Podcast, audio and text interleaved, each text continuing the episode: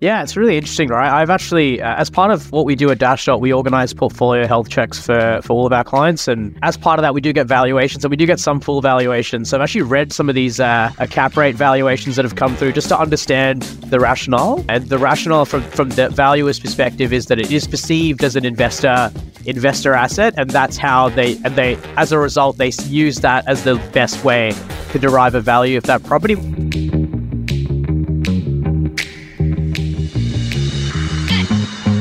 Hello and welcome. You're listening to Dashdot Insider, the home for property investors seeking a life of freedom, choice, and abundance. And if you want to know how to make more money, capital, cash flow, build your property portfolio faster, have more fun, and live a life of freedom, choice, and abundance, then this is a great episode for you. We talk in this episode about how valuations can be used to solve both capital and cash flow constraints. And boy, oh boy, there is some great hacks in here.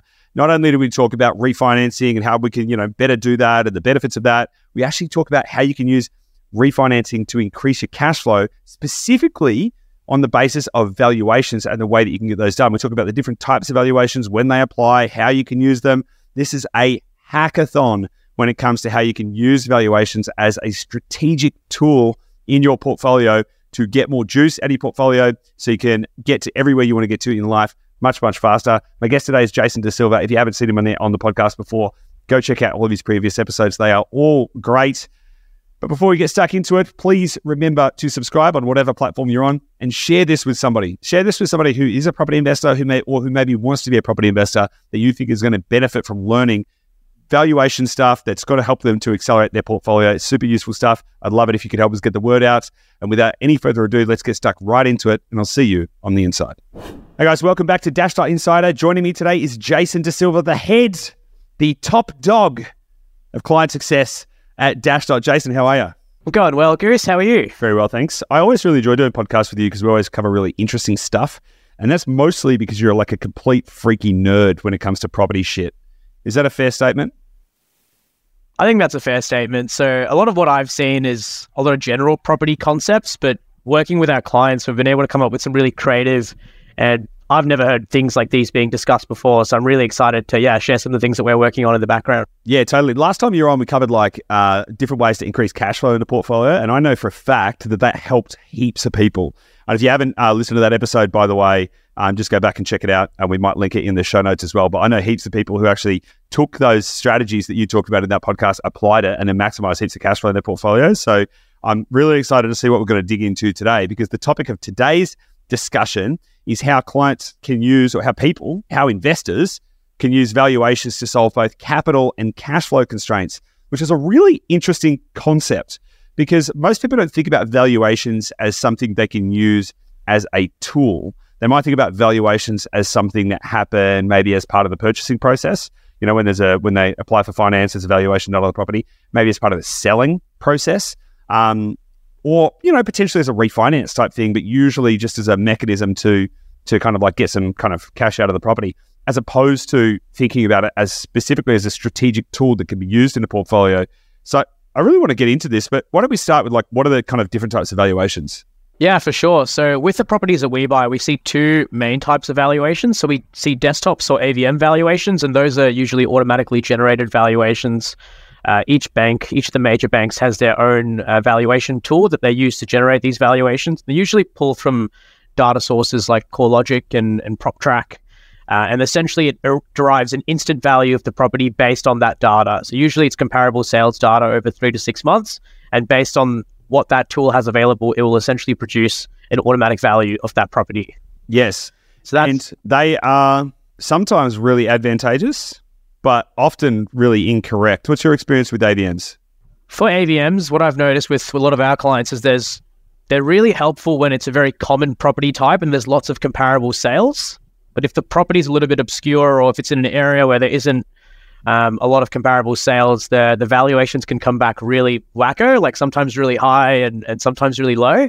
So it's really important. Like one one example is duplexes. Duplexes on one title usually when we get desktop valuations for properties like that, uh, they do come back really funny. But if you've got a standalone house that's in an area that has lots of comparable sales, um, they can usually be pretty accurate and a, a pretty good indicator of what a property is worth. Yeah, one of the biggest issues though with um, desktop valuations is that they're uh, they're a lagging indicator. Those because they use they use uh, historical ninety days worth of data. So when the market is going up, they tend to undervalue properties. That tends to kind of be the broadly the experience. You know, personally, I, I had an experience with this uh, myself. Um, I think you remember we were buying a property in um, in New South Wales, and uh, and you know we were dead set clear on the valuation and the but that wasn't a value. That was actually wasn't an AVM. That was a that was a that was, actually, that was a full val. That was a full val. Okay, let's talk about let's talk about let's talk about full vals because we've covered desktops, AVMs. What's a full val? Yeah, full vals are really interesting, right? So these are the most common vals that people would see when they're buying a property. So this is when the bank essentially instructs a, a qualified valuation firm uh, to attend the property, complete an inspection, and produce a valuation report based on uh, what they feel the most comparable and uh, advantageous way is to value that specific property. So those can usually take a few days uh, because the bank then has to organize for the valuer to liaise with the property manager or the sales agent, inspect the properties. If there's properties tenanted, they have to liaise with tenants. They'll go complete a full inspection of the property and from there produce a valuation report on what where they see value. Usually they use they use two different types of valuation methods when they do that from what we've seen. Uh, they use a comparable approach where they'll look at similar properties in the area that have sold recently and discount them based on the attributes to make sure they're similar to the, the subject property that's being valued. Uh, we also see uh, val- properties valued on cap rates, which is really interesting. This is more so for our multi-dwelling properties. Um, I can go into a little bit about that, but do you want to, is there anything specific you want me to cover on the full vals before that? Yeah, no, well, I guess the, the full val just at least ties back to the story. So it's really interesting. So on the one hand, you've got um, you've got desktop vals, which are fundamentally driven by algorithms. That's really the fundamental driver, right? It's just a system. The system, you know, automatically looks up, you know, sales and whatever, and comes up with a number and says, "Hey, this is what we think the valuation is." Bang, right? So it's quick, but not necessarily accurate. Then you've got full valuations, which a certified or a you know a practicing valuer will actually go out theoretically. I say theoretically, and if anyone wants to hear me poke fun at uh, valuers, just just look at um, look up a previous episode I did with Ashwin Sinnan, who is actually now on the team, hilariously enough. Um, but like uh, these valuers are supposed to go to a property and supposed to conduct a full valuation of the property, and, and so you're supposed to end up with like a really accurate uh, measure. My experience, I'd love to know your take on this as well, is that I don't know, like a, a reasonably high percentage of the time, it does not appear that valuers actually go to the properties to do a full valuation, or at best may do a drive by um, and go, okay, that looks like the house, blah blah blah, tick a few boxes, and and off we go. And the example that I've got of that happening is the, is the property we bought in New South Wales, where the valuation came back thirty grand under uh, what we believed market value was, and also what we agreed the contract price was. And then we challenged it and it came back like 30 grand uh, less than that again uh, which was completely ridiculous. So then we, we we challenged it again and provided a lot of supporting evidence to which the valuer came back and then gave it uh, evaluation of the of the of the contract price. It just goes to show that there's obviously some systemic fallacy there but what's your experience with full vals what I've noticed with uh, full vals is, and this is with valuations in general, is that they're an art, not a science usually like what we've seen when we get valuations ordered, and I've got some examples here as well where we'll order four different valuations from four different valuers on the same property, and all four of those valuations will have a different result. it's quite rare. Uh, actually, that the value that the values would come back exactly the same. So, largely depends on how that valuer individually perceives that property and what comparables they use to derive its value. And that's traditionally quite different from other valuers. It's quite rare that we'll see valuers value the same property um, at the exact same price, which is quite interesting. So I've got some uh, examples around that and some strategies around that ca- that can actually work in in clients like in uh, the listeners' favors. Actually, we'll come back to the strategies and the examples because I want to dig into that. But before we do, we mentioned cap rates, cap rate valuation. So what's a cap rate valuation? So cap rate valuation is essentially valuing the property based off its gross rent, uh, and this is usually how com- commercial properties get valued based on gross or net rent. But for residential, we usually see properties getting valued uh, on the gross rent, usually for multi dwelling properties. These could be duplexes, triplexes, unit blocks, because these are generally perceived to be investor. Uh, investor grade assets and investors are rational and they purchase properties based on looking at the numbers and deriving a, a rational uh, yield of what of what they're looking to achieve from a return perspective. So a cap rate will look at what is the general yield for that market, and then looking at the the income that the property is producing to derive a value based on on that ba- on that basis. Think that's actually the rationale. Like, oh, duplexes are more investor stock, therefore we'll use a cap rate valuation. That doesn't seem. Do you think that's genuinely the the reason, or do you It's a think good it's a good question. Yeah, or do you think it's actually more? Yeah, or do you think it's actually more tied to the fact that, um, you know, there's multiple income streams. Maybe there's, yeah, yeah. It's interesting to consider when you think about like, you know, a duplex can be valued using a cap rate method, but also a shopping center would almost certainly be valued using a cap rate method. Um, but a duplex probably more more more than likely would use a cap rate method, but not necessarily. And so there's a bit of a bridge between those two because you can look at like, okay, if you've got a four pack um, unit block or like a 10 pack unit block, you can kind of go, okay, it's sort of like borderline commercial asset. You can kind of understand that a little bit. Yep. You go, okay, commercial. But when it's a duplex, I mean, that's just that's that seems to be on the on the stretchy end of it. So what's your what's your thinking around that?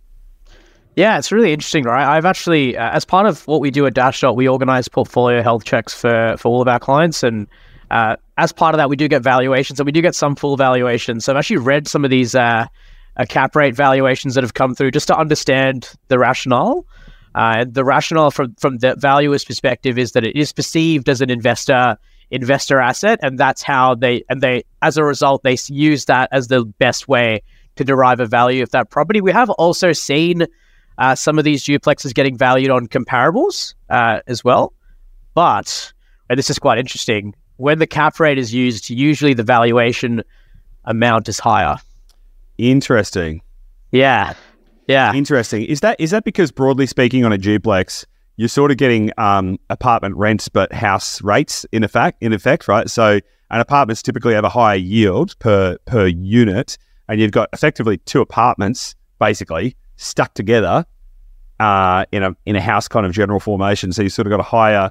That's kind of effectively it. And so on that basis, because you're effectively got an apartment yield, you're valuing it on the yield versus what the equivalent would be if you just knocked out the middle wall and had it as a house. A hundred percent. And there's also like ways that people can influence the rents on these types of properties as well. So if they're making sure the rent is in line with market value, they will they will perceive a higher valuation as well when that property does get valued if the if the cap rate is used. And I've done this in my own in my own portfolio, and some of our some of our clients have done this as well, and it's been really interesting. Yeah. Okay. Cool. Let's talk about how we can use these valuations to our advantage because there's so many cool things. We, I, I nearly speared into like how people could use rents to then crank up valuations and stuff. But I know you got a few examples. Where do you want to start?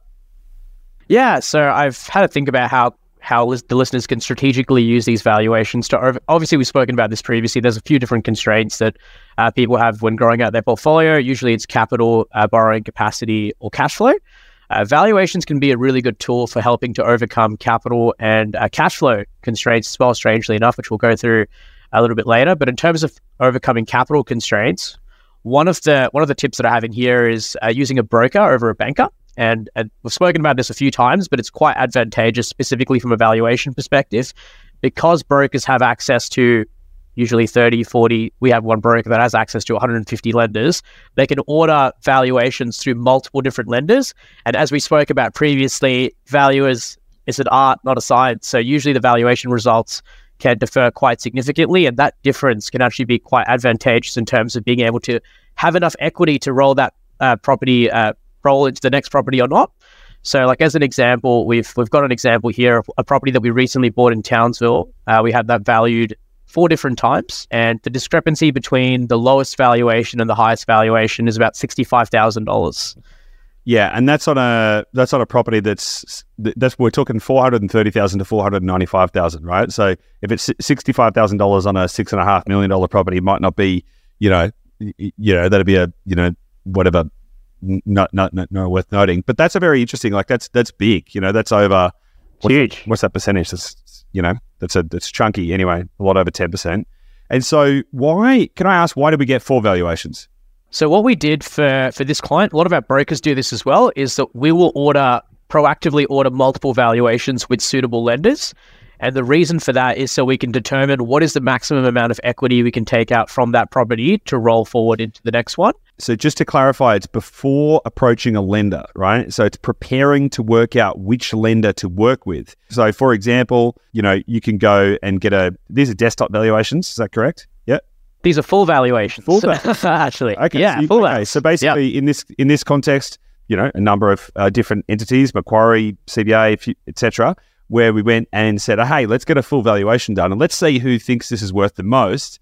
Then we can go with them as the preferred lender because the constraint that we're trying to solve for is capital. That's a fair statement. Correct. Yeah, correct. So being able to before before doing this, it would be good to check with your broker what lenders would suit your scenario. So you're not just ordering valuations that you can't actually act on. So checking that first, and then ordering val- multiple valuations with those lenders, and essentially taking the highest value to realize the highest capital amount. Yeah, and you know what's really interesting about this? Like, um, desktops, desktop valuations have, uh, like a lot of the time they they can come back higher, right? And so people can kind of sometimes get this impression that that desktops are just overinflated. But in this example here, there was one uh, bank that provided a desktop and a full val, and the desktop was four thirty nine, and the full was four hundred and seventy. So in this case, the full the full valuation was actually significantly better than the desktop valuation. What type of property was this? Was this a single family home or is this a multi? This is a multi, so this is a duplex. Uh, so we've had multiple different valuations, and like even with getting multiple full valuations, it's also good to get multiple desktop valuations as well, just so you have all the cards on the table, and from there you can work with your broker to figure out what's going to be the most advantageous to to move forward. Yeah, nice. And I don't want to uh, oversimplify things a little bit too much, but why is that important? Like, why is it important for people to be able to access more capital sooner? What is that going to do? Yeah, it's a it's a really good question. So with with doing these multiple valuations, it's usually to assess how much equity we can take out to roll forward, and the higher equity amount we can access, it leads into a higher purchase price with the next property, and that will, as a result, with the compounding benefits of property, lead to higher value of compound growth, which will eventually build a client's portfolio quicker. And again, they can just replicate, rinse and repeat that strategy as they go uh, forward as well. Yeah, it's not necessarily more expensive properties. It's also just more properties. Because, for example, like, you know, in this example here, the difference between the lowest valuation and the highest valuation was $65,000. $65,000 is starting to get pretty close to how much money you'd need to go and buy another house, right? So the difference between those two valuations is, you know, almost enough to cover deposit stamp, depending on the price of the property and all of that kind of stuff. It's almost enough to buy another house. So there's like a whole other house. Think about it like that. The difference between the highest and lowest valuations is another house. So that's a very interesting way to think about it. And you know, a lot of a lot of property investors do get stuck because they don't have right clear optics on what they're trying to achieve and all of that kind of stuff. And this actually is really really interesting because um, many many of the people listening would, would know that we've built some technology uh, around portfolio planning. You and I actually did an episode on our portfolio planning software, the portfolio growth plans. And what's really interesting about this is um, understanding how you can move capital more quickly. You can actually start to see a rapid impact on what happens to the rest of the portfolio. And just these really small moves, like one simple move like that, you go, oh, great, it's one extra house. But it might not just be one extra house. That could actually be like three or four or five years less time to get to your goal because of the way things compound over time. So not only is the difference between the highest and lowest valuation one house, the difference between the highest and lowest valuation could be something like, you know, five years shaved off the amount of time it's going to take for you to get your goal, which is the kind of optics you're only going to get if you've got a portfolio growth plan, by the way, which is not something that everyone can do. But if you do want to get one, um, you know, you can reach out to the team and we can we can um, have a chat about getting you one as well because it's a really powerful tool so you can see how these things collapse over time and really start to make a big shift. So I think this is a really, really, really, really important one. Any any other points you want to make on this? Yeah, the I just wanted to reiterate something that you said, and Andy mentioned this on the podcast that you recorded with him as well. Like with with what we're trying to achieve with clients, essentially, what what we want to do is accumulate as many properties as we can as quickly as we can, and this can be a really good strategy to help clients be being able to achieve that that cadence and that momentum to be able to grow out their portfolio quicker, and then as you mentioned as well, uh, being able to shave off significant amount of time from getting to their target, either cash flow or equity goal as well. Yeah, love it, love it. Okay, what's next, Jason? The next thing that I wanted to go through, which is quite interesting, I don't think a lot of people talk about this, is uh, how valuations can be used to help cash flow, uh, manage cash flow in your portfolio as well. This is for, for those of you playing at home. We've got a little uh, Google Doc where we've got some notes prepared for this podcast, and Jason's put in this example, and just before I was getting ready for this podcast, and I looked at this example Jason's put there, and I'm like, oh, man, this is so sick. I'm really glad that we're talking about this. Talk talk to me about how valuations can improve cash flow. This is like this is this is Jedi Ninja shit, by the way. It's cool, isn't it? Oh, it's really cool, and I've and I've been using um using my my portfolio as I guess like as a bit of a test case, and then obviously implementing my learnings with the podcast and also uh, supporting our clients as well. So valuations can actually be used to improve cash flow on your portfolio. Uh, and it can be done through a few ways, right? So when you get when you get a loan with a bank, most of our clients, w- within reason, we ask like obviously depends on their circumstance. We try and maximize uh, using the bank's money as as much as we can. And when they buy their property, they buy it at a specific LVR. So that could be 80%, 88% LVR, and they get loan terms on that basis. Uh, and a lot of people think when using valuations and obviously refining and taking out equity that that is that is a driver. That is probably the main driver that we see with a lot of our clients. Uh, but Valuations can also be used to, to help manage cash flow in your portfolio, which is quite interesting uh, given the current interest rate environment. And uh, so, one of the examples that I have in here uh, is just in my, my own portfolio. So, I bought two properties uh, about two years ago, and they were purchased at a 91% LVR. So, the interest rate at the time was 3.69%, which was pretty high given the current interest rates at that time. But now, uh, in the last two years, with all the rate rises we've had, that interest rate is sitting at 7.66%. Uh, and because the LVR is so high, that is indicative of the interest rate as well, because traditionally that carries higher risk. And as a result, the banks want to carry, uh, have more uh, security and more capital and benefit to them in, in doing that. So, what I was able to do with these properties is I ordered valuations about two months ago, and there was actually enough equity in both properties to refinance, not take out any equity, just de risk that portfolio. So, that property has now gone from a 91% LVR to an 80% LVR, which means there's less risk to the bank. And as a result, they offer uh, more favorable lending terms. So the previous loan that I had was 7.66%, pretty high, uh, even for the current environment. And we were able to bring that uh, interest rate down to 6.14%, which for that specific property is uh, a $5,000 per year improvement in the cash flow of that property, which is significant. That's a significant difference. And that could be put into an offset account to get interest, could be put towards another investment property, could be put towards renovations. You just get more control. Uh, so I did that over two properties. Talk about the second property set, but that double benefit that you just mentioned there, the offset, is really, really interesting because it's not just like, oh, I have $5,000 a year more in my back pocket. It's like, no, you're getting $5,000 a year back that you can put in offset, which then it offsets the actual cost of debt. So you're actually saving more than $5,000 a year. to be 5000 plus the amount that you're saving on having less uh, nominal debt based on your offset. So, talk about the second property. Yeah.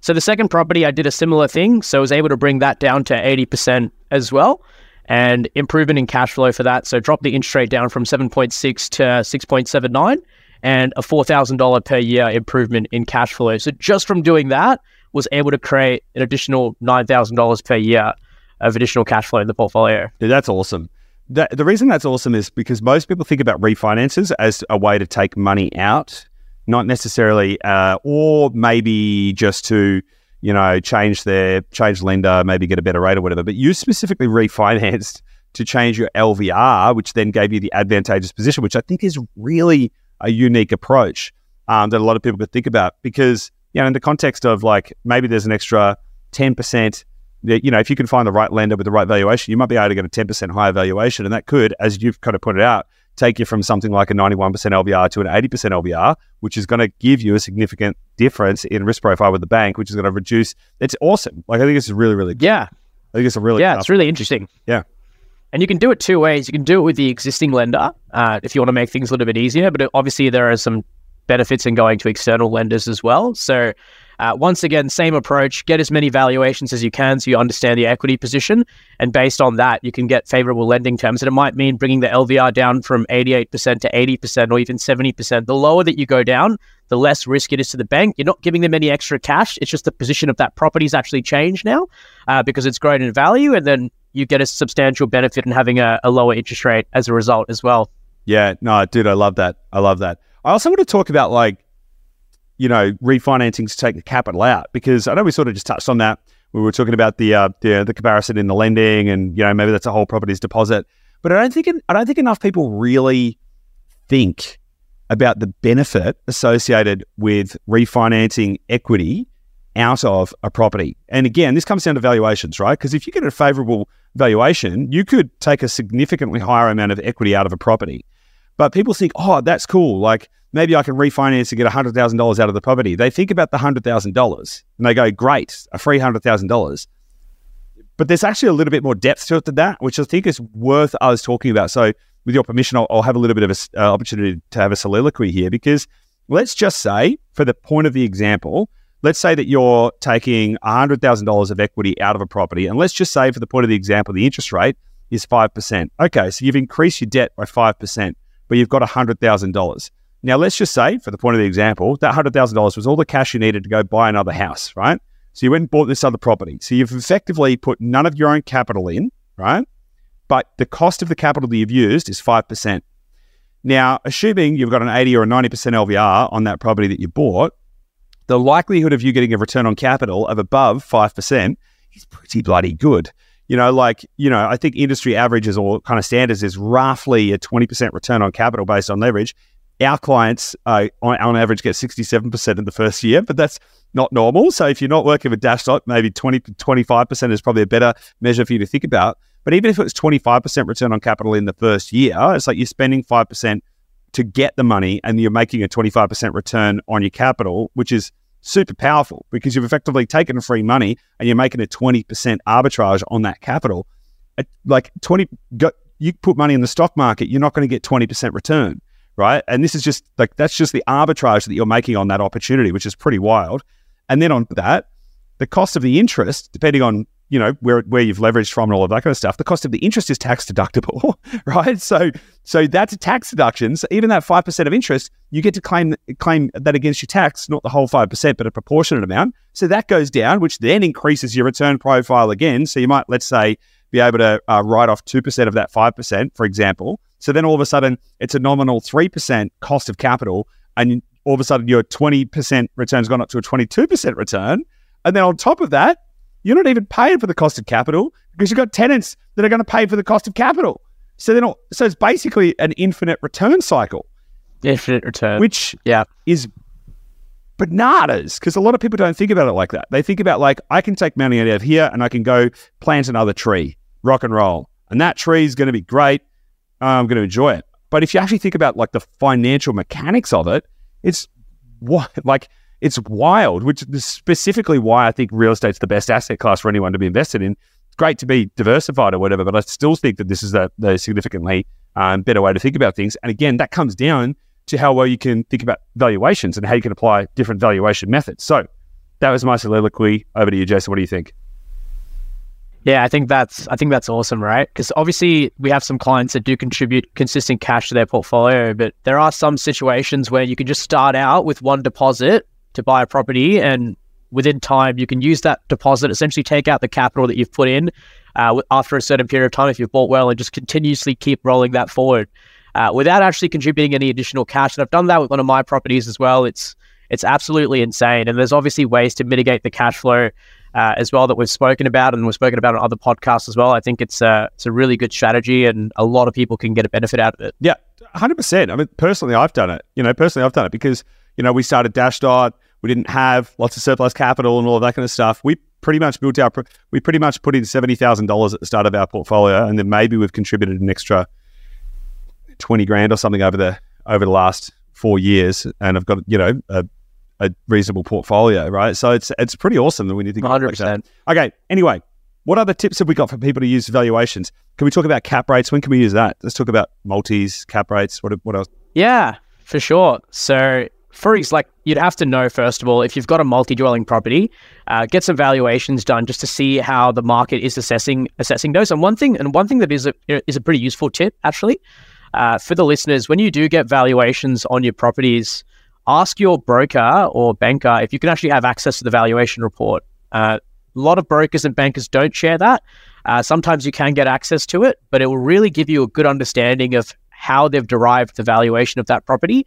And sometimes you can even call valuers and ask for their opinion on things you can do to increase the value of the property. And I've seen a lot of people uh, do this, and I've heard a lot of podcasts about people doing this as well. It can be a really good strategy, right? Because they're the ones that are going to be able to they're the ones that are being employed by the bank. They usually work for the bank, not for the borrower, to essentially make sure the bank is getting appropriate uh, understanding of the security that they're going to cover. So getting understanding and feedback from them actually on, on how the property sits and what you can do uh, is a really good idea. But on the cap rate specifically, what you can do, uh, for example, if say your property is rented out at a certain amount, what you can do is check in with your property manager on, on things you can do to increase the increase the rent on your properties. And if you're able to do that, and get a valuation based on a cap rate, you can actually increase the value of your property. So I have an example about this for, for one of my properties. So, and I'll, I'll go through an example of how a, a cap rate. Should we go through an example of how a cap rate actually works? yes, let's in, do that. practice. Yes. Yeah, because it can be quite. I know we've thrown a lot of jargon around here, so it's let's not just common. run through like, the numbers like specifically. People are not Yeah. used to uh, cap rates or how to think about it. So let's go slow and let's dig into it. Yep. So, for example, we've got a, a property that we've bought about two years ago. It's a duplex. One dwelling is rented at 340 per week, and the second dwelling is rented at 380 per week. So the total rent for the property is 720. What the valuers will do is they'll get that as a gross rental amount for the entire year. So if that property was fully tenanted for a year, the rental income would be $37,440. And in that area, the market cap, the cap rate, which is the, the yield, the average yield for that area is about 8%. So they've said an investor would be looking for approximately about 8% return in that area. And as a result, that property has been valued at 468000 How do they derive- How do they derive the cap rate? How do they derive the cap rate in the area? what they would look at is properties that have recently sold in the area and what they're renting for. So they'd look at what du- similar duplexes have sold for in the area based on that condition as well. So traditionally, if a property is newer, it would have a lower cap rate. If it's not as new, and if it's the, it depends on the condition of the property as well. They'll derive a, a cap rate on that basis. But for this property, the cap rate was about eight percent based on similar properties that had sold in the area. And as a result, they've valued the property at four hundred and sixty-eight thousand dollars. Yeah. So so what's interesting about that is they're looking at um, you know comparables to some degree. I'm trying to work out what the average, what the reasonably expected average yield is in that area. So if the yield is higher, so you, you mentioned like newer properties have lower cap rates. What that what that more specifically means is that they'll have a lower yield. Yeah, they'll have a lower yield. And properties that have got a higher yield have a higher cap rate. Fair to say. And so there's an arbitrage opportunity there as well where you can try and split the like you can find properties that are, for example, under rented. So the yield might be low on that property, but just by renting it differently, you can increase the the nominal cap rate on that property, right? Yeah, that's a very common strategy in commercial property, buying properties that are under rented, getting the rents up, and then getting a significant valuation outcome as a result. So, definitely something uh, a lot of people can take advantage of. Yeah. Okay, cool. So continue on with your example. So in this example you gave like 720 week, 37 440 for the annual rent, market cap of 8%. How does that 8% translate to a valuation? So essentially, what what's happened there is the eight percent cap rate would be used against the market value. So they would see at eight percent what would the property be worth to get that result. So how, at the rental income that's been received, how can we get the eight percent, and what would the property need to be purchased at to be able to derive that eight percent? And in this case, they've put in four hundred and sixty-eight thousand dollars. So four hundred sixty-eight thousand times by eight percent will be the the gross rental amount for that property. Yeah, bingo. So that was what I wanted to get to. If someone wants to do the maths on it, it's as simple as taking the annual rent and then dividing it by the cap rate, or depending on how you're doing the maths, right? So if you've got to use a percentage, so if you divide by 8%, then uh, you will get, so 37,440 divided by 8% equals 468,000. Or um, if you do divided by 0.8, 0.08, you're also going to get to the same outcome. So 30, 37,440 divided by 0.08 is going to get you to 468,000. So you do divided by the cap rate, that's going to give you the outcome of the valuation you're looking for. So this is really cool because you can use this on um, commercial properties as well. Like if you see, or if you see a property that's advertised with cap rate, you can be like, hmm, let me do some maths on that. How much how much rent is coming in? What's the cap rate? Bang, that's it. That's what I should expect to pay.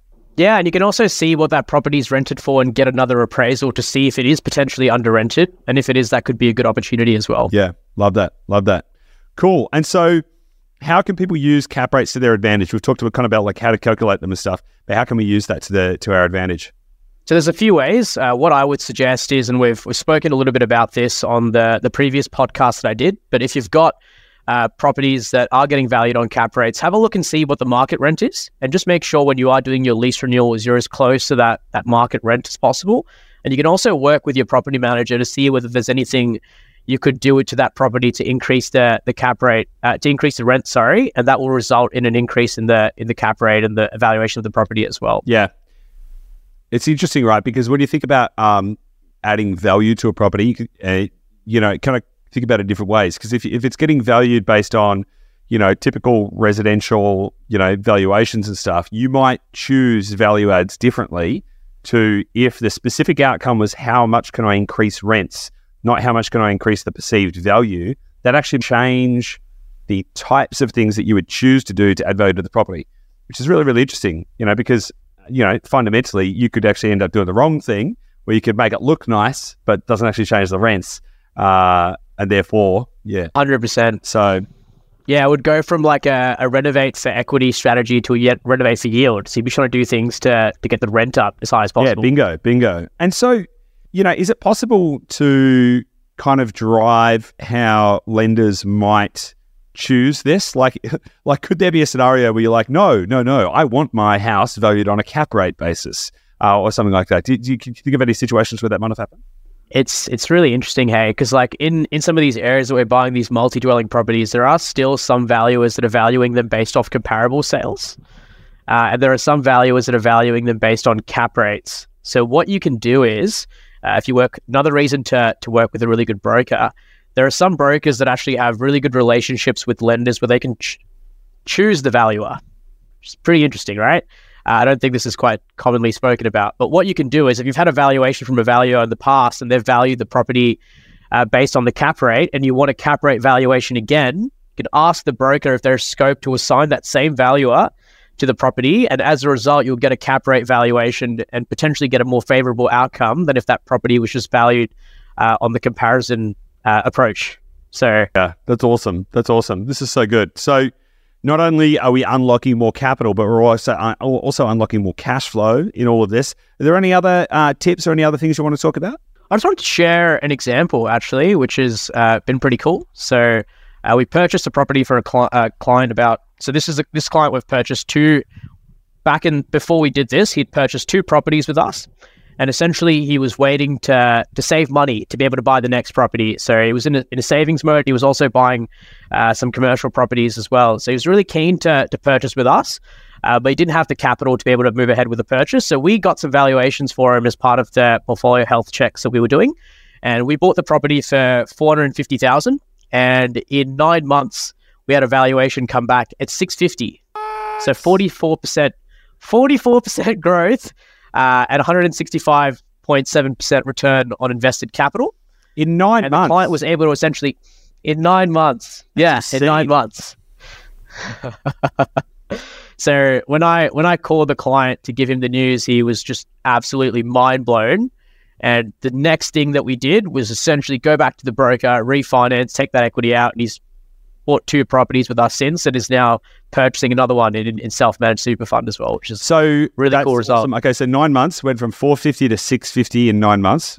E- epic. So that's $200,000 uplift, 44%, 44.4% growth, 165% return on invested capital, which is wild.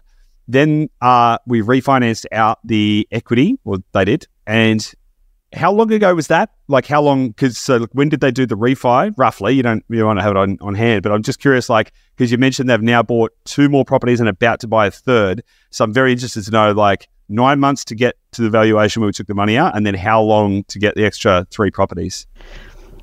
Yeah, so we took the equity out immediately, and then about a few months later, we bought another property, and then the client did the same strategy with the first property that he bought, took the equity out of that, to buy the next one. So we've bought two properties using essentially two properties have created two more properties using equity, same uh, thing that we just spoke about earlier. Uh, and now he's using his self managed super fund to grow and purchase the fifth property. So essentially, other than buying those first two properties, there hasn't been any additional capital contributed from his end. He's just used the equity from the first two to buy two more. And then we'll likely replicate that replicate that strategy in another 12, uh, 12 to 18 months again. So it's been it's been really interesting. Unreal. And can I just dig into that a little bit more? So when that that was a duplex that was purchased in Bundaberg, was that purch was that purchased was the kind of like seller's valuation based around or like a residential, you know, valuation and then the quirk is that we've used a cap rate valuation to derive that massively that massive uplift? Essentially, yeah. And they've also used really interesting comparables as well, because this is a pretty big house that's been converted into two separate units. So it could be valued either way. Uh, and we got a really favorable valuation. And this is another example. We ordered multiple valuations. This one was the most favorable. The ones, the one secondary to this, I think there was one that was fifty thousand dollars lower, and there was one that was hundred thousand dollars lower as well. So if we didn't get those additional valuations, we actually wouldn't know that there was an opportunity to be able to do this. So another good case for for getting the multiple vals. Hey, let's talk. Let's talk about a different example, which I don't know if you've prepared any notes on. Uh, but let's talk about. Uh, there's a couple of examples where we've had clients who have bought um, like four pack unit blocks, for example, but then have either bought them where they've already been started, but bought them on a you know commercial lending, but then refinanced them on residential lending, and there's been some advantageous upsides there. Can you talk to that a little bit as well? Because that's another that's another way that different valuations or different criteria that could lead to different valuations and different lending situations can be used to people's advantage. Yeah, this is a this is a really interesting one that I I think we spoke about this a few months ago actually. So this client we bought with when you're buying blocks of units, you can usually get uh, a discount as opposed to buying them individually. So we bought a block of four units for uh, one of our clients in Rockhampton. I think we paid about six hundred eighty, seven hundred thousand uh, dollars for that property. And it was about six to 12 months after we got some valuations done on the individual units. So value because the property was already strata title, we haven't even done we haven't strata titled these units. We bought them strata title, which means we could get uh, favorable lending as well. So we bought these at I think we bought these at 88% LVR, which if they were on one title, that would be quite difficult to do. Traditionally, it would be about 80% of your lucky. Most of the time, it's about 65, 70%. So we got capital uh, advantage by doing that. And then we had the units valued individually after the property was purchased. And the individual units valued up to a, an amount, I think it was $300,000 uh, over uh, what we actually bought the property for. So significant equity uplift. And that property is consistently having the rents increased because it's in an area that has quite tightening vacancy rates as well. So dual, like really good opportunity there, both from a cash flow perspective, but also from a capital uh, uh, capital perspective as well. Yeah, I love that. I love that. It's such a good hack. I remember years ago we did something similar um, with an, with uh, another one of our clients where we bought a like a pretty decent sized unit box. I think it was a four pack, maybe a six pack. It was about eight hundred and fifty thousand dollars. But again, they were all strata titled. And when you individually valued them, the the total asset value was something like you know north of a million dollars. You know, there was like a couple hundred grand just sitting on the table, depending on how you looked at the exact same property. I mean, it's fascinating, really fascinating. Yeah, hundred percent. Because the the value they usually derive a higher value when you value the units individually. So it can be a, a really good case for yeah buying blocks of units and potentially strata titling them because you get the cash flow benefit, which is quite helpful in the current environment. You also get a significant uh, capital benefit as yeah, well. Indeed, love that, Jason. This has been really good. Anything else before we wrap it up? That's it. I think we shared enough hacks. Hacks. Lots of hacks. lots of hacks. Lots of great intel in there, Jason. As always, really enjoyed it. Thanks so much for your time. Can't wait to have you on again. Thanks, Goose.